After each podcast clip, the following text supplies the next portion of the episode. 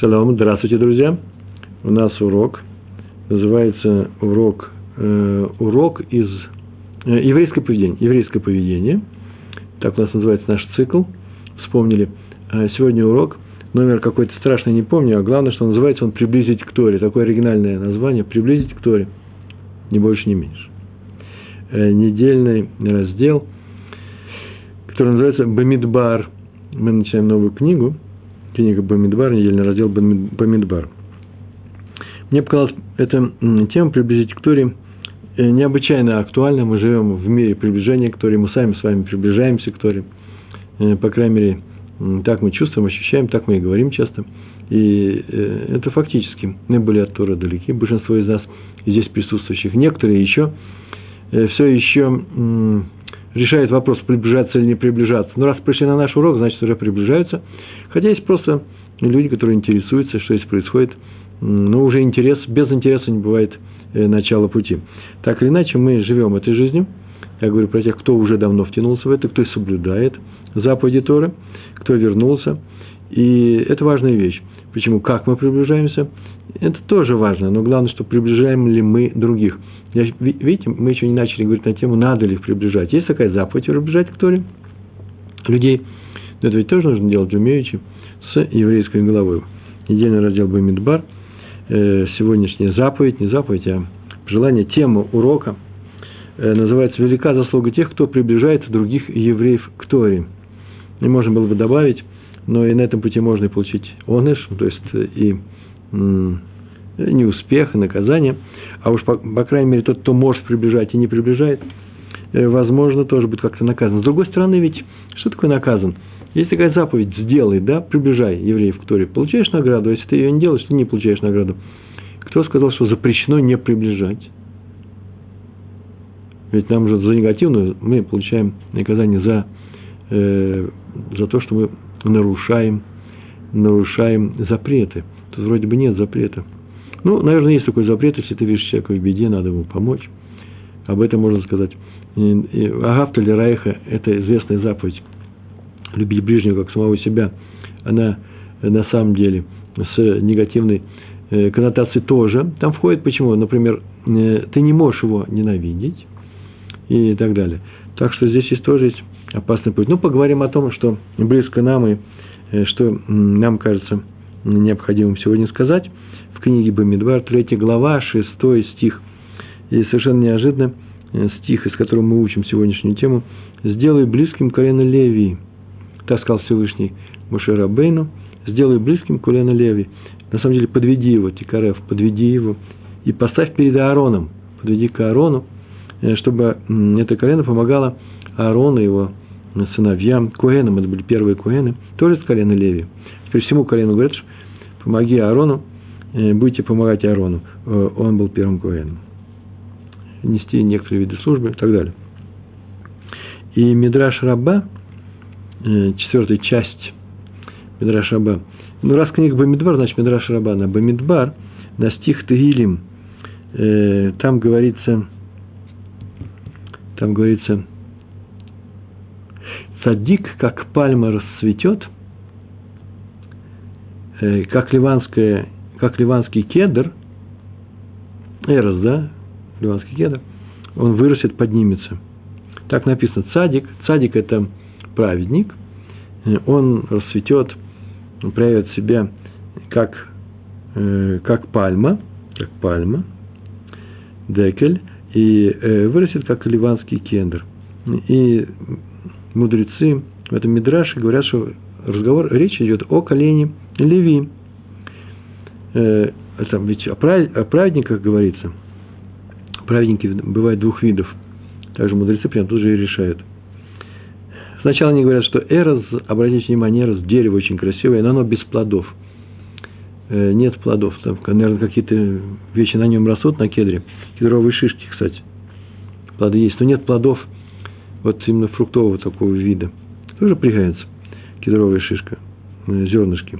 Э, но не плодами он славен. Ливанский кедр, он славен строительностью своего материала. Именно это такой редкое дерево, они сейчас еще есть. Э, но эрос очень красивый, кедр очень красивый. Праведник, который делает правильные дела, очень хорош. А пальма, она с плодами, ей пользуется этой пальмой. Это э, культурное растение, очень важное для экономики, плодово-ягодное. И э, есть два сорта праведных людей. Вот как есть пальмы и кендр, фруктовые деревья, и э, просто красивое дерево, дерево, строительное дерево. Два сорта праведных людей, пальмы и кендр. У первых есть плоды, а у вторых нет плодов. Они не заняты другими людьми. И об этом сказано Мидраш Раба именно на, наш, на наш, наш стих Бамидбар. Сделай э, колено Леви, сделай его плодоносным. Э, приблизь его. Ты приблизь, и оно будет помогать, оно будет делать хорошие вещи, и оно будет приближать э, евреев, работая в храме. Э, Леви умеет влиять на других. Так следует отсюда. Ты их приблизь к Торе, они были далеки, не к Торе, а к Аарону. Они влияют, умеют влиять на других. То есть они и красивы, и полезны, как деревья. Поэтому они должны быть в храме, при храме. Такое начало. На, нашел, я сегодня утром нашел этот материал, такой, может быть, он известен всем. По крайней мере, имя Хофисхайма происходит именно отсюда. Написано Мидраш Раба Наваикра. Правда, теперь Наваикра, это, по-моему, да, вот написано 16, 16 э, глава, второй отдел, параграф. Там написано про Рухеля, это известная вещь. Да, Рухель – это корабейник, который ходил по городу и кричал, кому нужен эликсир там, молодости, эликсир вечной жизни, оздоравливающий э, эликсир. Вечной жизни все-таки он кричал. И Раби Янай услышал его, находясь у себя э, на втором этаже, там, где он учил Тору, и пригласил его подняться. Что это означает? Я так полагаю, что он был не простой раби Янай, человек, он не просто хотел купить эликсир жизни, он видел прекрасно, что человек без бутылок ходит по улице. Я так думаю. И тот достал книгу Тегилем и сказал, вот эту книгу я предлагаю читать всем. Это вот, это он распространял Тору. Э, и там написано это место, что тот, кто, кто хочет вечной жизни, э, тот, э, пожалуйста, Нецор Лешунха Мира, да, называется – закрой свой, держи свой рот закрытым вообще. Плохого не говори. Это, вот так написано Дагилем. Кто хочет вечной жизни? Если ты хочешь, смотри за, э, смотри своей речью. И Раби Инай сказал, всю жизнь читаю этот стих, но никогда не знал, что он настолько важен. Так сказано в этом отрывке. И многие комментаторы, и у меня в свое время статья была, не я ее придумал, никакого хидуша там не было, я просто взял, скомпилировал несколько очень интересных статей на эту тему. Почему Раби Янай, великий ученый, не знал такой простой вещи и сказал Машаль, скорее, он, скорее всего, он никого не встречал. Машаль – это басня, да, рассказ. Что вот встречался ему карабине, который Рохель, торговец, который ходит и продает все. Почему? Он обратил внимание именно на этот стих, э, стих Тегилем, не занимайтесь Лашонгара. Э, он же ведь знал об этом – и один из ответов, ответ дает э, Раби Ильяшев Зацаль, Раби Йосиф э, Шалом Ильяшев. Он так написал в развернутой статье, что стих-то он известен. Э, кто хочет мирной вечной жизни? Тот пускай смотрит за своим духовным уровнем, а именно не открывает попусту рота и не говорит плохого. Ни, ни лжи, ни лошонара. А Инай не знал, что для того, чтобы жить по Торе, это называется получить вечную жизнь, чтобы жить по Торе, надо выйти на улицу, как этот карабинник, и кричать всем людям, кто хочет вечной жизни. Он даже мог сидеть дома. Он вышел и ходил, кричал, собирал людей, пропагандировал Тгилем. Чем он занимался? Кируф Рахаким, это называется, приближал людей далеких от Торы к Торе к заповедям. Вот о чем Раби Инай сказал. Можно быть праведником, сидеть, учиться, заниматься. А э, в этом самом стихе, стихе написано о том, что мы должны вести активную жизнь пропаганды Тора. Так можно сказать, среди евреев, только среди евреев. Не знаю, будете на свое время обратить внимание на этот момент. Среди евреев. Пропаганда Торы, популяризация Торы, приближение Торы, возвращение евреев к Торе. У нас ведь это, наверное, первое столетие, когда не соблюдающих Тору евреев больше, чем соблюдающих численно. И многие возвращаются и благодарят, почему им открыли глаза. Отдельная история, сейчас мы поговорим на эту тему. С чего начинается стих? С вопроса. Кто хочет? Михафес. Кто хочет вечной жизни? Но обычно так не надо. Тот, кто хочет вечной жизни, тот пусть читает этот стих Тгилем, тот пусть занимается охраной своего рта, тот пускай соблюдает заповеди. Можно все это сказать? Нет, именно вопрос. Вопрос, это называется вопрос способ жизни торговца. Он объявляет, кому нужны огурцы, помидоры, iPod, iPhone. Он объявляет об этом, реклама. И когда люди собираются на эту рекламу, вот в это время он и свое продает. Это и называется приблизить человека к Торе. Какую ты хочешь жизнь? Высокую хочешь жизнь? Духовную хочешь жизнь? Хочешь жить так, чтобы каждую секунду своей жизни ты наслаждался этой жизнью. Трудная жизнь, трудная. Но чтобы каждую минуту ты знал, что она не прожита зря. Чтобы разговаривать с своим другом, ты знал, что вот это и есть дружба. Чтобы не было никаких ссор, обид.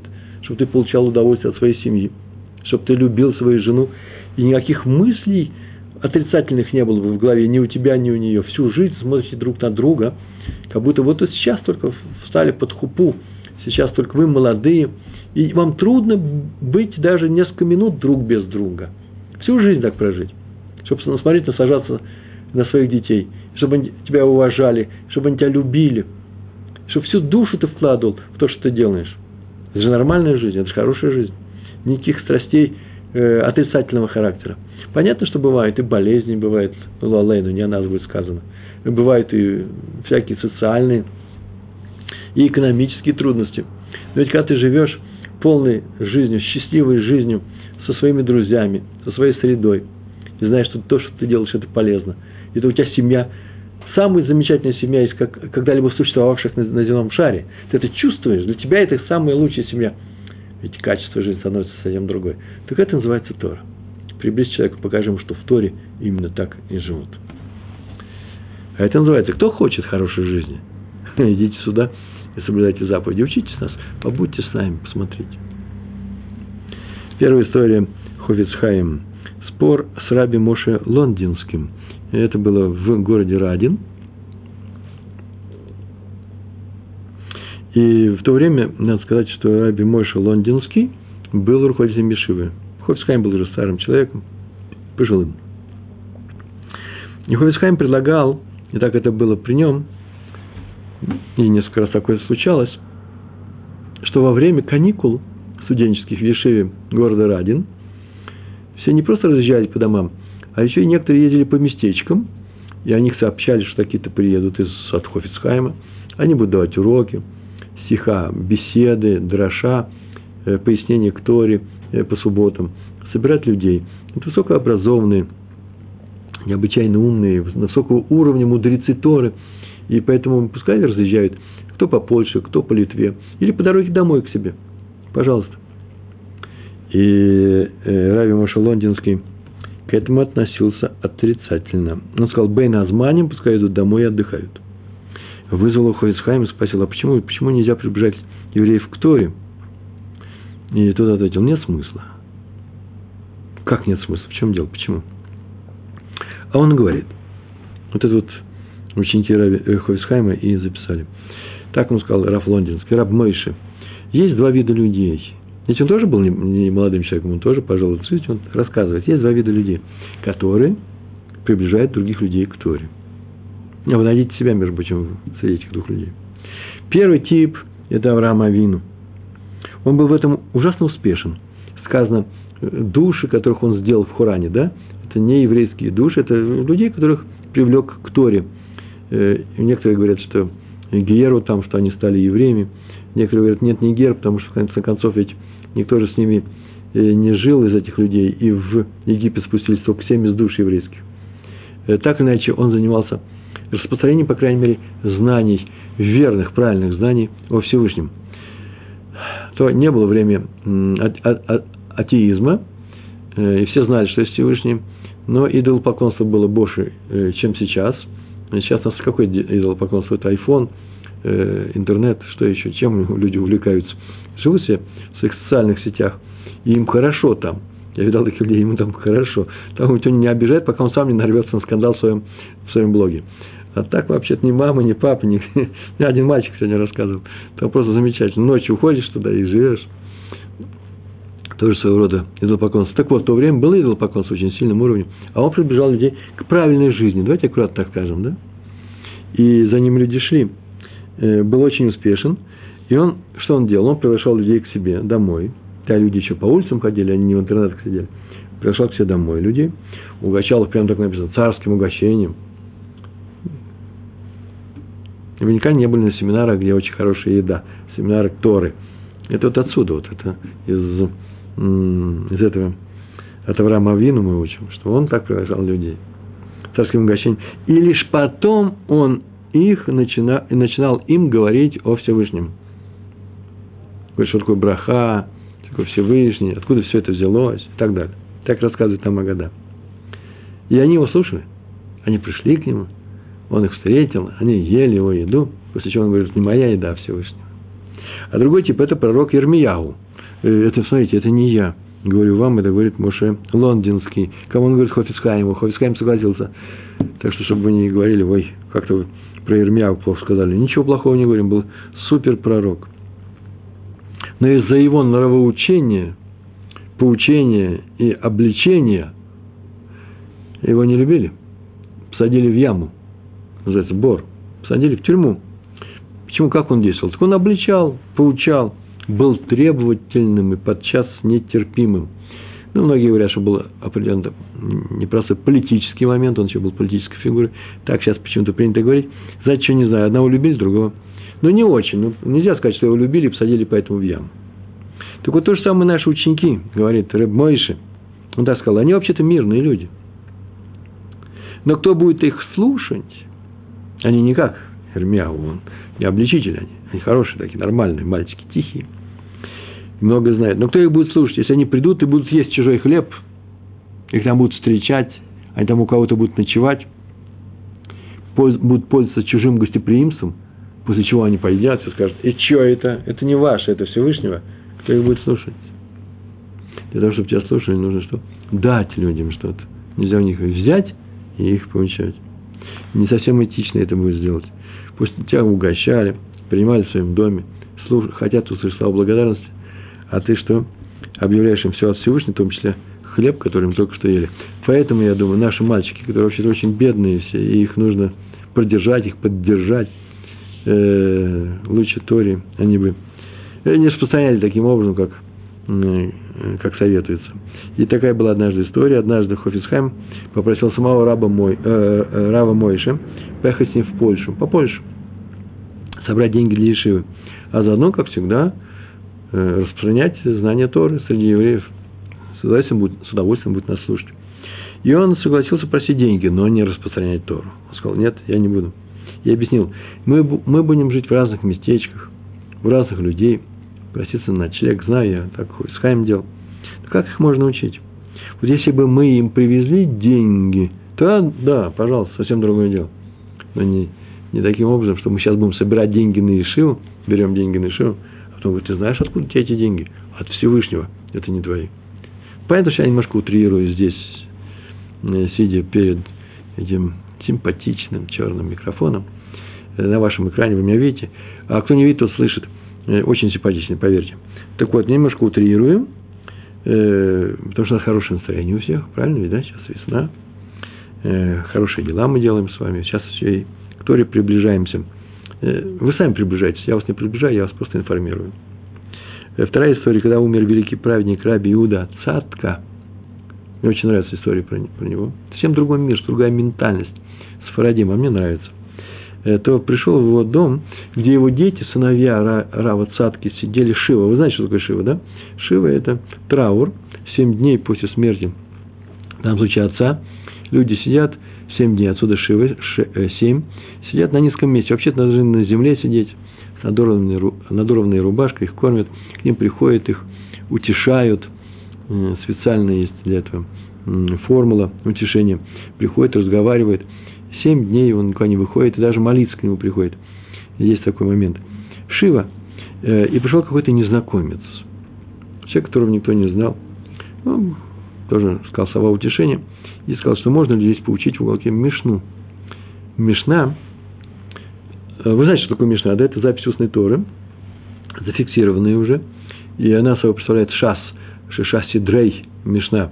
Есть шесть, раз, шесть разделов Мишны. На комментарий на Мишну и представляет собой Талмуд. Комментарий на Мишну – это Гемара, а Гемара вместе с Мишной – это Талмуд.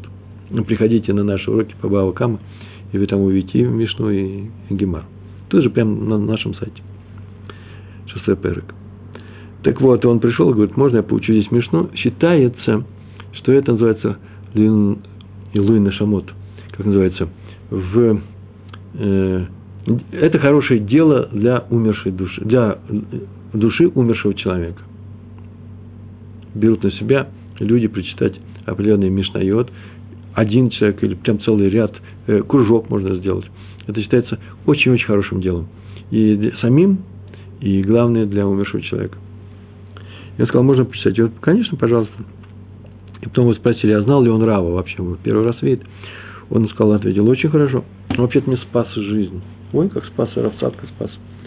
Раби Иуда, наш папа Цатка, спас тебе жизнь. Он рассказал, что когда он прибыл с родителями, приехал в Израиль из Ирака, э, он говорит, что Раф подобрал его буквально на улице. Мальчик и мальчик. Привел к себе, в свой дом. Я, он говорит, прожил в этом доме, давно это было, я был маленький, но я здесь прожил некоторое время.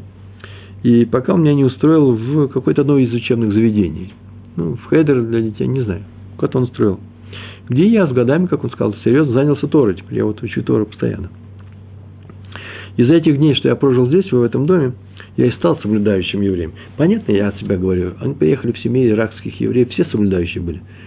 Но просто соблюдать по традиции, не вникая ни во что э, а, э, формально, а многие это и делали, учебы не было, э, это одно. Равцатка, он занимался другим, он занимался популяризации Торы глубокой. Он предлагал всем учиться в Ешивах, в Хедерах, в Хедерах, а потом в Ешивах, э, очень глубокого уровня. Он предлагал уровень занятий, и он стал, говорит, я стал именно таким евреем. И спросили, а что, трудно было устроиться в это учебное заведение? Он ему помог устроить. Он говорит, невозможно. Нельзя было устроиться в этот хедер. Ведь я не знал ни слова на иврите, ни одной буквы, ни слова, ни буквы. И туда принимали после собеседования. Я пришел и промолчал все время. Я даже не понимал, о чем разговор. Мне сказали, пускай подучится. Я заплакал. Так он пошел со мной, взял меня, пошел в это чем заведение. Меня это устраивал. И сказал прямо в моем присутствии директору. Вот если бы это был твой сын, которого, которого украли у тебя, вернули вот в этом возрасте, сейчас его вернули, видишь, мальчик там, 7-8 лет, 9. Так что твой мальчик не знал бы ни одной буквы святого языка ни одного слова по-еврейски, ты бы что, не взял его в свой хедер? Так он меня устроил, меня тоже взяли.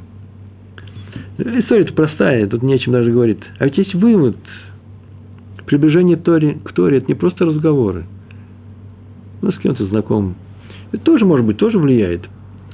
Главным образом, забота и прямое участие. То есть, три этапа, три важных момента приближения к Торе, когда мы, наверное, чем-то серьезно занимаемся.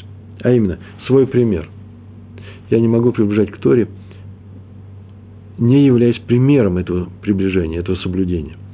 Понятно, что это очень трудно, но придется смотреть за собой. Или же, и бывает такой же человек, вот я на своих уроках прям так и объявляю. Очень часто я объявляю большие требования к, э, с точки зрения э, Торы в моральном плане, э, в плане мусара. Самому мне это очень трудно бывает. И сам я срываюсь с этого уровня. Мне говорят, никогда не обижай людей, ну, сейчас учитель, ну, бывает, что обиделся на меня ученик. Всякое бывает в этой жизни. По крайней мере, уж точно я знаю одно, что я стараюсь и что я стал лучше, чем я был. Вот поэтому я предлагаю людям, смотрите, у меня сейчас есть некоторые лекалы, как лекалы, это такая, такая штука, как делать некоторые чертежи. Мы можем и сами вручную делать чертежи нашей машины, потому, чтобы не удивлялись, что они работают. А есть совершенно точно лекалы. Их тоже нужно уметь применять. Тоже этому нужно научиться. Я пришел сюда и говорю, смотрите, у меня вот что есть. Это не значит, что я сам как лекала хожу и нигде не ошибаюсь, не дай Бог. Э, то есть здесь нет, по-моему, все-таки э, нету э, лицемерия и обмана. Смотрите, я учу никогда не обижать своих детей дома, А что, я ни разу не обижал своих детей дома? Всякое бывает. Я приехал из России. Э, и, может быть, это чаще у меня бывало в эти годы, чем мои дети друг друга они не обижают. Они уже израильские дети. Они же местные, у них уже есть друзья. Э, друзья. Мои дети уже рожают и не по одному ребенку. Все возраста есть. И я вижу, что это другой мир. И очень хорошо, что я к нему приехал. Мне не надо их приближать. Они меня приближали. Они даже об этом не догадываются. Но почему бы мне не сказать то, чего я увидал здесь? Это великая вещь. Что мне остается делать? Все равно быть своим, показывать свой пример. Э, мальчика можно, не дай бог, обидеть, но всякое бывает. А он тебя будет обижать все время. Он приехал из России – он не знает, как нужно разговаривать с людьми, у него нет такой вещи, как уважение к учителю, он не учился в какой школе. Бывают такие случаи, редкие, но бывают тоже такие случаи. И что он имеет право тебя обидеть, ты не имеешь права обидеться и ответить обидой в ответ. Почему? Это называется «будь примером». Старайся. В ресторане это уже, я не хочу сказать, засчитано будет тебе как индульгенция, дайте такое слово. От всего он старался, поэтому все простим когда я вижу другого человека, он что-то сделал, я вижу, что он старался, все, это стопроцентная гарантия того, что у тебя к нему претензий нет, ты это заметил. Но у тебя нет такой отмазки. Я старался, у меня не получилось. Ну что ты, ну, любимая жена, ну ладно, вчера наорал я на тебя. Я же старался на тебя орать, но наорал же в три раза меньше. Не пройдет, не получится. Будь примером. Взялся соблюдать Тору, живи по Торе. Еще раз про Рава Иуда Цатку. Он любил произносить стих – из Ишьягу. 58 глава у меня записано, первый стих, прямо с этого начинается. Там так называется. Тигра Гурон. Кричи во все горло, не сдерживайся. Так он сказал кому? Всевышний сказал пророку Ишьяву, и он это записал. Кричи, называется, взывай во все горло, не сдерживайся. Как шофар, вы знаете, что такое шофар, да? Это такой очень громогласный э, усилитель звука. Подними свой голос. Поэтому, почему? Потому что мы знаем, мы не знаем, как отзовется наше слово э, в сердце другого человека. Сами посмотрите 58 главу в Ишаягу, первый, первый стих.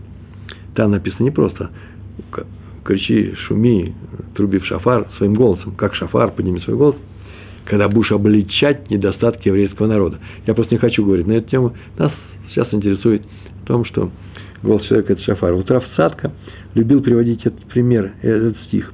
И э, он приводил пример, что такое кричать. Не кричать, а бывает, что иногда и громко нужно говорить, заявить об этом. Привел пример, иллюстрацию на этот стих про своего, э, про известного раввина э, Якова Мейера Шехтера – был крупнейший раввин, умница необычайный, популяризатор Торы, э, человек непростого характера, прямолинейный и сильный. Его очень многие любили. Я сейчас скажу, откуда он был. Он был из Антурайкарта. Я не знаю его отношение к государству Израиль. Меня это сейчас не интересует. Мы сейчас будем говорить о том, что, что он занимался с... Ну, не всех, которые к на поклон ездили, уж это точно – Раф Мейер Шехтер, Яков Мейер Шехтер, э, он иногда давал уроки в синагоге района Бухарим. Есть такой район, там не обязательно бухарские евреи, но исторически так его называли. Это такой район, который не самые, может быть, сильные мудрецы там жили. Это обычный, в центре Иерусалима, рядом с Геулом, Миашарим. Обычный район. Там же вот Ашкиназим, Сфарадим, Бухарим. И он там давал уроки. И вот он поехал на урок, и мало кто его выдерживал лекцию, он ее давал глубоко. Это не, развлека... не развлекание было, не развлечение, не развлечение было. И он лекцию да, всегда выдерживал до конца, на очень высоком уровне, громко, четко. Многим это нравилось. Но вот тут однажды остались одни, ушли потихонечку люди, не выдержали всего этого. Приехал э, Хасид, мы тут ребята из Бухары, на иврите, все происходит на иврите, а он еще и с ашкенадскими, наверное, напевами рассказывал, не выдержали, и э, многие ушли потихоньку. Ему все равно он рассказывает. Он даже не обращает внимания, что зал опустел. И остались только, ну, ряд стариков, которые просто задремали. На улице жарко, тут у нас мозган. Какой мозган? Нет, это же равцатка. Никаких мозганов не было. Прохлада, окна, занавески трепыхаются на окнах. Общем, задремали старики, а молодежь ушла. И тут по улице проходили два студента местного Иерусалимского университета. Они проходили и услышали с улицы громкий голос. Один другому говорит, смотри, как, как профессор такой-то нас говорит, громко, четко, аудитория какая-то. Они остановились. Они остановились, послушали. Иврит-то они понимают. Они услышали, заинтересовались, переглянулись, поднялись сюда, пришли и сели сзади этих стариков и дослушали до конца. Остались до конца. Он давал урок перед несколькими почти спящими стариками во весь голос, будто в зале сидело тысячи людей. Так рассказал Раф Цатка. Как будто есть полная аудитория. И вот и не смущал, что кто-то спит. Со всеми аргументами, живо, наглядно. Как он себя вел на обычном, на обычном уроке своем, в своей синагоге. Так вот, эти студенты приблизились к Торе. Рафсадка рассказал, он их знает, они ему это рассказали, стали серьезно учиться, а со временем их послали, они известные люди, их послали обучать в Торе, это был до Большой Ильи, евреев Ирана, в Иран. Там был мальчик из Ирака, да, в Равцатке жил, а это послали в Иран, э, и они там занимались распространением Торы, поэтому собирали людей. И он так говорил, написано как шафар, как шафар возвыть свой голос. У шафара нет голоса. Он усиливает звук голоса человека. Вот у тебя есть энергия, это твоя энергия. У шафара нет, это, это вам не музыкальный э, инструмент э, с электроподачей. И поэтому, когда ты учишь людей, это твой голос. Здесь шафар – это не просто громкость, это настойчивость, искренность, заинтересованность в помощи ученика. А есть еще в другой момент, он, другой подход есть. Смотрите, второй вариант. Ты шафар. Увеличивай голос, как шафар. Ты шафар. Но голос, который ты издаешь, это не твой голос. Это голос мудрецов предыдущих поколений. И вот он может, если ты его через свое сердце проведешь, есть такое выражение, то, что идет из сердца, входит в сердце. Обратите внимание, так всегда говорят про любое приближение к той, что идет из сердца, входит в сердце. Я так полагаю, что идет из сердца отрицательные вещи, тоже войдет в сердце. Сердце особая, особая вещь. И поэтому уж точно соблюдать, приближать людей к Торе нужно через сердце. Раби Иосиф Цви Динер, он был Аубейдин Лондон. Лондон – это столица Англии. Э, э, Аубейдин э, – глава Равинского суда – и как-то к нему приехал студент из Израиля, ну, наверное, англоговорящий, и посетил его, и первое, что он сделал, начал хвалить сыновей Равина, с которым он был знаком, которые жили, учились в Израиле, и как они учатся хорошо, просто замечательные люди. Э, и он, Лишвах называется, да, и он говорил им хорошие вещи. Но Рах не обрадовался. Сколько он не слушал, у него вообще никакой радости на лице не возникло. Как будто так оно и должно быть. Его спросили ученики. Вообще-то обычная история, что когда говорят человеку про успехи его детей, он как-то, обратите внимание, только добреет лицо его. Но если вовремя, конечно, сказать. Я не думаю, что если воришка пойманный за руку в, в магазине, начнет кассирша рассказывать, какие у нее хорошие дети, не время, но если вовремя, она обрадуется. И спросили его ученики, а почему, почему такая реакция странная? Наверное, в Лондоне принято у Равина задавать такие, вообще-то интимный вопрос, почему он реагирует так-то, не по-другому. Так с не поступает. Но в этой истории поступили. И он ответил. Не ответил, но стояли на этом. И он ответил уже потом, что они должны хорошо учиться. Говорят, что они хорошо учатся. Прилежно учить Тору они должны. Соблюдающими евреями не должны быть.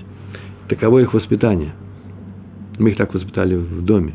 И меня так воспитали – мы делаем то, что, то, что называется заслугами наших родителей, воспитателей, учителей. Вздохнул, сказал, но что делать с теми евреями, которые живут в Израиле? И не только в Израиле, кстати. Он сказал, именно в Израиле. Тот, кто родился и жили в других домах, без Торы. Вот где проблема нашего времени. Как их спасти и их помочь. И им помочь. Сейчас скажут, ну, на самом-то деле, ну, помогать. Вы живете так, они живут по-другому. Да, согласна, согласна, правда. Каждый выбирает свою жизнь, как хочет. Может вообще оставить еврейский народ. Никогда у нас не было закрытых дверей в нашем народе. Кто уходил, тот пропадал. Хотел остаться в Египте, остался в Египте. Кто хотел стать американцем, остался американцем и, или немцем. И немцы, сами немцы узнавали, что у них там бабушка или дедушка еврей, причем потому что приходили забирать их в лагеря. У немцев все записано было, а они уже в семье об этом забыли. Э, то же самое сейчас в России, на Украине происходит. И никто, мальчики, и не знали о том, что у них бабушка, прабабушка еврейка. Вспомнили это, когда уже видали, что есть помощь еврейская, и нормально, это хорошо, без осуждения всякого. Э, и можно устроить замечательные школы, замечательное образование в Израиле, бесплатно. Когда нужно, вспоминается. А до этого очень хорошо все это забывалось. Ну да ладно, здесь ничего страшного не произошло, это бабушка. А бывает, что все евреи, и бабушка, и дедушка, и по всем линиям, и все равно э, они оставляют этот народ, и оставляли всегда. Проблем нет. И уходят из еврейского народа, оставляя нас на произвол, бросая нас на произвол и лишая себя той жизни, о которой мы сказали, жизни по Торе. Не всякого сомнения. Э, вот то, что я говорил про семью, про друзей, про каждую минуту своей жизни, которую нужно воспринимать как великую радость. И это не значит, что ходить, радоваться, кричать «Ура!» – это сумасшествие.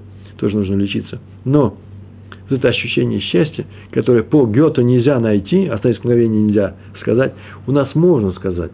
Не потому, что остановить мгновение, потому что в следующее мгновение топор плача опускается, не дай Бог мне на голову. Нет. А потому что дальше будет лучше. Да нет, уже сейчас хорошо. Ты живешь полноценной жизнью. А это ты можешь себя воспринять. Дышишь полной грудью. Это еще не значит, что надышаться не можешь. Получаешь удовольствие от всего.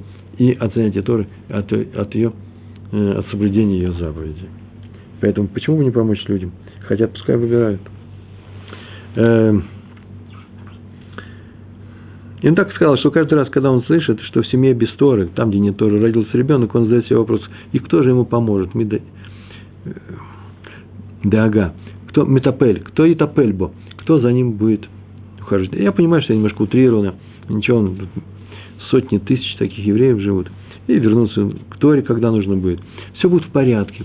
Мир сделан справедливо. Но он это переживал. Он, как мы говорили, три этапа было. Первый своим примером, второй э, заботливо, с заботой. И главное, прямое участие. Вот у него, видите, была забота что делать с этими людьми. Мне однажды на уроке, давно-давно это было, по-моему, в каком-то старинном еврейском городе, Кварсаба, э, лет сколько уже, ну, 23, я скажу, нормально, 24, когда там Алия началась.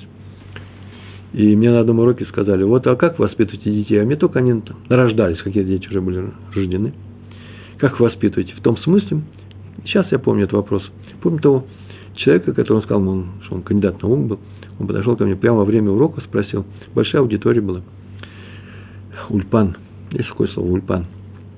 Я сказал, в каком смысле? Э, он беспокоится о моих детях. В смысле том, что даю ли я им свободу выбора, выбора. Они могут остаться в Торе, могут уйти. Ну, могут уйти, пожалуйста. Но я их не учу этому выходу. Понятно, что, конечно, я как-то живу в этой жизни, не я их научу выходу из Торы. Так же, как, может быть, люди, которые против Торы, не они научат при приближению к Торе. Но говорит, ну вы даете им возможность все остальное это узнать. я помню, я даже не знал, как это ответить на этот вопрос, что это за вопрос такой. А потом понял, что у нас разные представления об этом мире. Он на этот мир смотрит следующим образом. Вот видите, у меня есть стол, если он виден у вас тут. Передо мной стол. Это стол, например, культура, человеческая культура. И на этом э, культурном столе, хм, хороший уже культурный стол, э, есть несколько площадей. Множество, на самом деле, площадей. Смотрите, это наука, видите? это спорт, это искусство, это социальные отношения, семейные, что угодно, цивилизация. И наука-то какая бывает, химия, физика. Видите, вот. Чего только есть нету, все есть. А есть где-то Тора. Так он смотрит на этот мир. Вот где-то Тора есть. Ну, дайте ему все остальное. Пускай не будет на одной кочке стоять. У нас же целое болото, э, то есть у нас много чего есть. Почему он стоит на одной кочке? А у меня представление было другое, поэтому мне нужно было свое представление. Согласовать свое представление. У меня представление такое. Видите, это стол. Это Тора. Целиком полностью. Я сейчас поменял свой листочек. На этой Торе сейчас я же не найду, что сделается. Сейчас разберемся. Вот это Тора. А здесь есть еще некоторые занятия. Парноса, да, занятия, пожалуйста. Ты можешь чем-то заниматься. Мы говорили на прошлый раз в конце урока именно это прошлый раз мы говорили на эту тему. А вот здесь вот есть, видите, вот наука. Вот маленькая кочка, малюсенькая. А вот видите, маленькая кочка искусство. Я знаю человека, который вообще просто крупный рав. рав. Э, школу музыкальную кончил, на виолончели играет. Когда тософот ему не даются, он играет там какие-то прелюды Баха. На виолончели можно играть прелюды Баха? Он говорил так. Так вот, Тора – это все. И выбор внутри Торы большой. Так вот, дать человеку возможность ориентироваться в таком, в таком мире. И для чего? Для того, чтобы он мог э, выбрать, найти свое место, но не лишать его Торы. Торы. Почему? Потому что э, Тора на самом деле всеобъемлющая и велика. Нужно попробовать это посмотреть, увидеть это. Тора – это океан, а на нем много разных островов. Раби Мейер Симха Акуэн из Двинска. Город называется Двинск. Даугавпилс. Э, Орсамех. Написал книгу, великую книгу Орсамех по, по праздникам к нему приезжала просто масса народа, море народа. Толпы. Ну и среди них были разные евреи. Все хотели кто поговорить, кто приехать. Раньше меньше, наверное, в Ум не ездили, а вот к нему ездили много народу. Были среди них и такие евреи, которые вообще-то мало что соблюдали, ну, приблизительно соблюдали. Но и были и такие.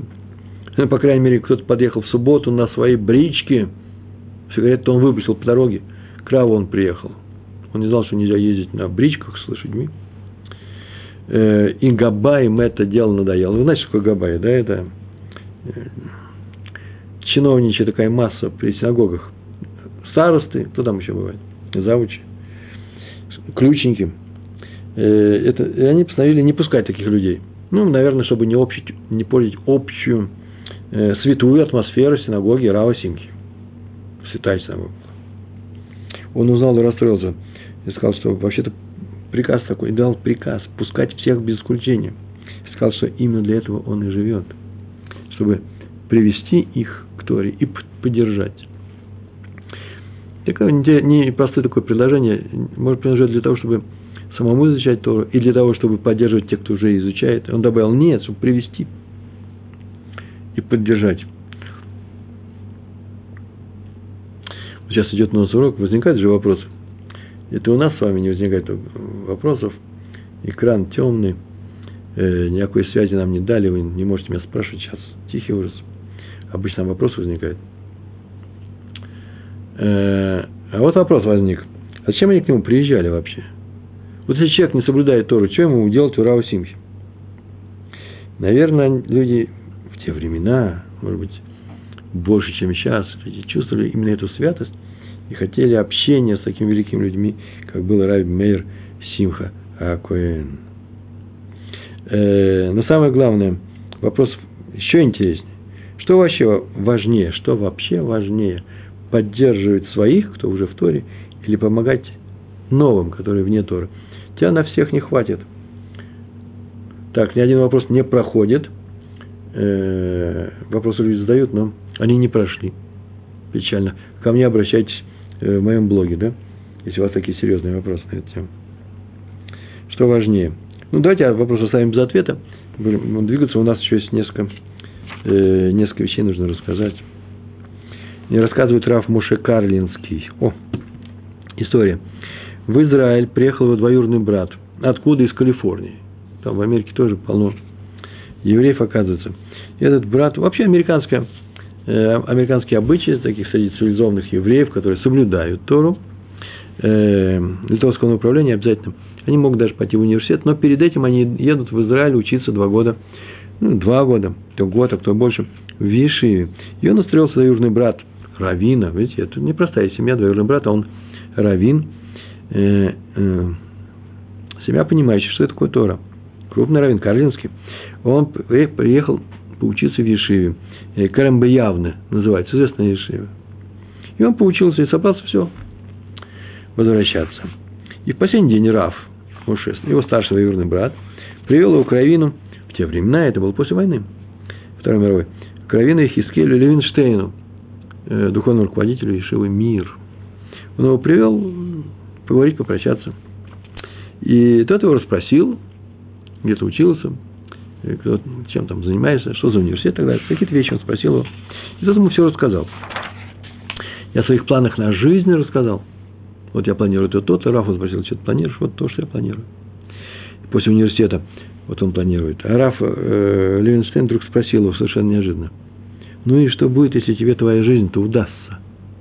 Все будет удачно. Тору не останешь. И он задумался. Он только сказал ему одно предложение. Наверное, конечно же, это слова, этот вопрос пал в какую-то благодатную почву. Наверное, он же думал на эту тему, что будет. Или, может быть, настолько неожиданный был ракурс всей его жизни. Ой, ведь есть возможность оставить Тору, если я оставлю Ешиву.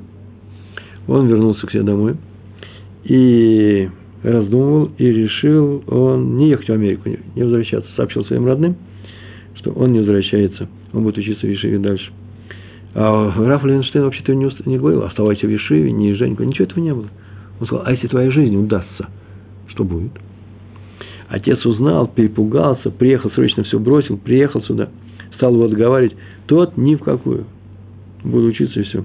Так и остался. О нем сообщается в том месте, где я прочитал, что теперь он, это Раф Карлинский сообщает, что он теперь он руководитель одной из самых известных ешив здесь, в Израиле. Этот молодой человек из Калифорнии. Ну, вот у меня финал про приближение. Вообще все рассказал, что я хотел. Эм, в конце у меня остался еще такой маленький кусочек, который хотел просто взять и рассказать вам э, о приближении к Торе. Э, я не знаю, я вообще-то не занимаюсь Кировым. Можно сказать, что я занимаюсь Кировым. Можно немножко говорить о себе, да, Рабаре? Не скромно будет. То есть мы говорили, примером своим показывая, да, что такое Тора. Значит, а чем я тогда занимаюсь, если я не занимаюсь Кировым? Только одним. Я просто в Торе увидал нечто, и настолько это меня, не столько это меня подняло, воодушевило, я удивился. Нет, не так. Просто я увидал, что это работает. И когда теперь я смотрю на а, жизнь людей, которые не увидали это, я удивляюсь, да как же можно так жить? Как же так можно думать то, что они думают? Или говорить то, что они говорят? Как же можно так разговаривать с родными? Э, как можно э, вести себя так, вот таким образом, как себя ведут? Э, ведут они себя нормально, как принято в их кругу. Например, в их кругу замечено, вот школьники приезжают, всегда почему-то даже не ерничать, а всегда замечать некоторые негативные моменты в людях. Есть взрослые люди, которые всегда скажут о чем-то негативном другому человеку. Это жутко антитора. И это объединяет их самих. И вот есть некоторые вещи, которые мне показалось, что я их уже знаю. Почему бы об этом не говорить? И я уже обзавел своим кругом учеников. Учеников, наверное, действительно, я э, преподаю в нескольких местах. Один из самых главных центров э, Рыховод. Очень маленькая группа. Э, кстати, между прочим, я слышал сейчас в Нюрнберге. Там тоже замечательное есть место, куда можно поехать и в Питере, и здесь в нескольких местах – в Иерусалиме. Я тоже даю уроки. И вот здесь тоже замечательное место. Мне это место очень нравится. Сесть здесь рассказывать вам, прокричать вам то, до чего догадался я, увидев это. Текст я вижу. А что теперь с ним делать? Я хотел бы, чтобы вы тоже познакомились с этим. Я вас, то, честное слово, не тащу за руку. Вы можете сами жить с этими текстами, как вам нравится. Просто обращаю ваше внимание, что есть такой подход. Тора – это мусар. Мусар – это высокая духовность вся духовность Торы и святость – это отношение между э, людьми. Вот приближая к Торе, приближайте людей к людям. Вот к чему я хотел сказать в самом конце. А теперь короткая история э, о... Вот так ее расскажем. Мне рассказал ее один человек. Как приближал он, э, это было в Москве, в нашем кругу, как он приблизил, ну, каких людей приближал. Жили они тогда соблюдая, э, трудно было соблюдать в то время. Это были 70-е годы, конец 70-х годов. Такие простые вещи, как э, еда. Э, это не Израиль. Пили халаф нухри, молоко, которое не еврейское, хлеб ели не еврейский. Но, например, уже отказались, как всегда это делается, отказались от некошерного мяса, треф. Делали люди, молодые люди, взрослые уже делали обрезание – обзавелись мезузами, э, цицит, ходили на уроки Торы. Что еще можно? Не пили гойскую вино, э, не еврейское вино. Э, еще даже не знали, что, как делать, свое вино делали. И с Израилем связи не было. Не было, приезжали раввин, давали какие-то уроки. Кто-то учился. Хаббат встал на ноги в Москве. Литовское направление. В Питере люди поднялись. Все было нормально. Делали даже хупу, хупот делали первые. Я говорю, конец 70-х, начало 80-х годов. Скажите, пожалуйста, а вот рождается мальчик, а его нужно обрезать. Попробуйте, обрежьте в Москве или в Питере. Э, найти можно человека, найти стариков, человек, который моель, хирург, приедет к вам под управлением, под э, руководством стариков, которые знают вообще все эти законы, и обрежут по, по полной программе, все будет хорошо. Но ведь ранка-то останется, а придет к вам сестра из Купатхулим, как называлась, поликлиника, с поликлиники, патрон, патронажная, как она называется это? Ну, какая-то там сестра, которая обходит этих роженец и рожениц и детей. Ритуальная операция. А вы знаете, что это вообще грозило? И такие вот вещи, из таких вот вещей складывалась та жизнь. Непростая. Э, и пришла эта женщина как раз в момент, когда делали обрезание. И посмотрела, что сделается. Старики уже выпили свой маленький лихайм. И было им очень весело, старикам. И э, она хотела посадить ребенка. И ахнула, а это что? Ребенок привязан к подушке. И приближение к Торе, мне так нравится это. Ребенок привязан к подушке, чтобы он не шевелился, чтобы ранка у него э, зажила. Она э, зажила. И спрашивает, что это такое? Мы обрезание. Ни слова женщина не сдает. Молодая девушка, полное лицо, э, такое широкое лицо. Э, я спрашиваю, вообще, вы знаете, что это такое? Она говорит, я знаю, я татарка. Она знает, что такое обрезание. Ну, знает и знает, хорошо. Теперь сидите и ждите, когда к вам придет милиция или еще что-то. Милиция долго не приходит, задерживается. Потом как-то забываешь про эту милицию, все задержалось. И вот когда вы переезжаете в другой район, вы заходите в поликлинику, и нужно взять документы на это, на, свои документы нужно забрать, вы же в этой поликлинике, да, записаны, и там есть документ на вашего ребенка, которому уже, между прочим, 2-3 года. И нужно сообщить свой новый адрес, и они посылают по почте, или а уж чем-то нам посылают закрытую эту папку из одной поликлиники города в другую. Но им же лень это делать, они смотрят на вас и говорят, ну, ребарье, не так, они, э, господин, товарищ, товарищ, товарищ Брук, можете вы отвезти? Вы говорите, конечно, могу. Сяду в, в метро и отвезу. Она закрыта со всех сторон скотчем, ну, закрыта. Только, пожалуйста, не смотрите. Не, пожалуйста, не будем смотреть. Вы отец соблюдаете э, Тору. Дали обещание, не смотрите. Это жутко интересно. Если там запись о том, что сделали ритуальное обрезание. Что вы делаете? Вы же взрослый человек, да? Вы в Советском Союзе жили. Мы берем и разгибаем, отгибаем, начинаем смотреть бумажки, с этой стороны листой, прям тут и написано на одной из бумажек. И написано. Такая-то сестра приходила к вам, и было обнаружено, что сделали ритуальное обрезание, обрезание на детородном органе младенца в возрасте недели во-первых, не неделя, а 8 дней, хотели ее поправить, нельзя обмануть. Но, а дальше резолюция главного врача. Разберусь. Красным чернилами написано, чернилами. Главная врачиха, известная вам женщина, э, с еврейской фамилией, Фридман, Кольман, неважно, написано «разберусь». Она не разбиралась. Ее просто нету, не было. Она к вам не прислала в, в, э, поли, в милицию. Она должна была сообщить об этом происходит следующее. Ваш сын учится в школе, а там эти еврейские мальчики были. И есть э, друг один, зовут его там, не знаю, там, э, какое имя, Левка, давайте прямо сейчас сочиним, да? Левка, э, какой у нас был Фридман, Левка Фридман, хороший рыж, рыжий мальчик, замечательный. Он к вам приходит, а вы же соблюдаете, приближается Пурим, и вы уберете с собой на Пурим. Подпольный Пурим в Москве. Знаете, что такое подпольный Пурим в Москве? 80-е какие-то годы это значит, на улице уже полно евреев, которые дают такую-то квартиру. И там ее делают это представление э, раз шесть-семь за вечер. Это называется подпольный пыль. И ему это нравится. Он, при, он смотрел два раза, два представления подряд. Он расспрашивал, что вообще происходит. Он приходит к вам. Он напрашивается к вам на субботу. У вас еще субботы проходят какие? Ну, какие проходят, такие проходят. Песни поете. И он заинтересовывается всем этим. И ему здорово он надевает кипу, а он школьник. И маме это начинает не нравиться. А мама-то есть та самая главная врачиха. в этом заведении, которая, зная вас, зная родителей своего друга, своего сына, которая написала, разберусь, называется дело, я разберусь сама. Тоже рисковала. И маме это очень не нравится. А мальчик-то ведь упрямый, он же еврейский мальчик. Он начинает соблюдать кашрут. Он не хочет идти в институт, в университет, в институт. Маме совсем не нравится. Все было хорошо, пока это была культурная среда, но теперь у нас на кухне не, не шлахнись, это нельзя, то нельзя, он сам будет доставать денег. Деньги в доме, доме есть, но покупать мясо, которое в четыре раза дороже, в синагоге, в синагоге мясо покупать.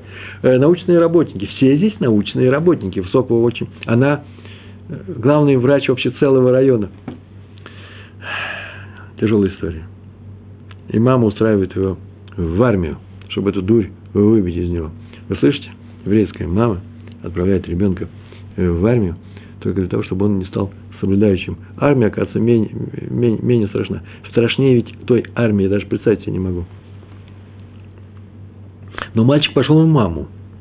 А начали все это вы. Вы занимаетесь приближением да, евреев к Торе. Мальчик пошел в маму, и он там ничего не ест в этой армии. В армии ничего не ест мальчик. Это не все. Он не только ничего не ест, он худеет на глазах. Умирает. Он еще и молится. У него есть сидур, он молится. У него есть тфилин, он на него, его надевает. Ему, вы сами устраивали ему тфилин через раввинов. Он накладывает сюда каждое утро и начинает стоять к стенке и начинает молиться. А вокруг остальные люди-то вообще из соседских советских сел – они могут и дернуть, могут оторвать. В общем, фильм порвали, мальчика избили несколько раз. Он лежит уже в какой-то больнице, маму вызывают. Мама вообще крупный начальник. Это она принимает или не принимает людей в армию, принимать или не принимать. Она пишет освобождение от армии. Крупнейший район в Москве. Или в Питере.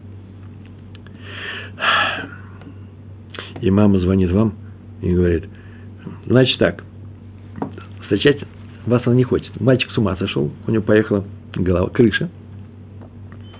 Ну, это же мама еврейская. В общем, так, нужен новый тфилин, тот порвали. Какой новый тфилин, говорите вы? Новый тфилин вообще 500 долларов стоит. Стоит 500 долларов. Вы завлекли моего сына в Тору, вот и поставляете ему тфилин. Но я могу дать свой, свой, не свой, мне все равно. И вы встречаетесь с этой мамой на платформе, такое-то утро, на платформе, ну, слово Красносельская станция, Красносельская нормально скажу, да? Или там Площадь Восстания. Такие есть станции вообще, бывает? И там вы договорились встретиться, вы вообще знакомы, встречались, вы вообще соседи, в соседних домах живете. Она забирает это, но еще несколько слов она вам скажет, что она о вас думает. И забирает этот филин и увозит. И потом как-то жизнь развивается, продвигается. Она его комиссует из армии, спасает его. Он занимается, еще и шифта не было – он занимается, у кого-то учится, потом его, э, не знаю, быстро или не быстро, отправляют в Израиль, было очень непросто сделать. Поверьте мне, было непросто, я это устроил своим сыном. И, и тот человек, который мне рассказал, тоже своим сыном, они же друзья были, э, и отправили его. Короче говоря, теперь этот мальчик крупнейший, крупный раввин, из того, что мы можем достичь мы, русские евреи. И мама, крупный медицинский работник в прошлом, э, соблюдающая женщина – дом у них полная чаша, и дом у них э, полный заповеди Торы, а папа крупнейший работник какой там космической области, суперпрофессор или супер какой-то старший научный сотрудник или лаборант, не знаю, он каждое утро надевает на себя тфилин, идет в синагогу, и все довольны жизнью. Скажите, пожалуйста, такой пример, такой вопрос. Вот это называется успешным кировым – если вы скажете, да, конечно, очень успешный Кирув, да, только не забывайте, что однажды вам сказали все, что вас думают на платформе станции Красносельская. Не поступили ли вы против воли родителей? Это очень непростая вещь. Ну, а я вам желаю только одного. Соблюдайте Тору, и уже соблюдением Торы вы все равно приближаете людей к Торе своим примером, своей заботой и своим прямым участием. Удачи вам во всем. Всего хорошего. Шалом, шалом.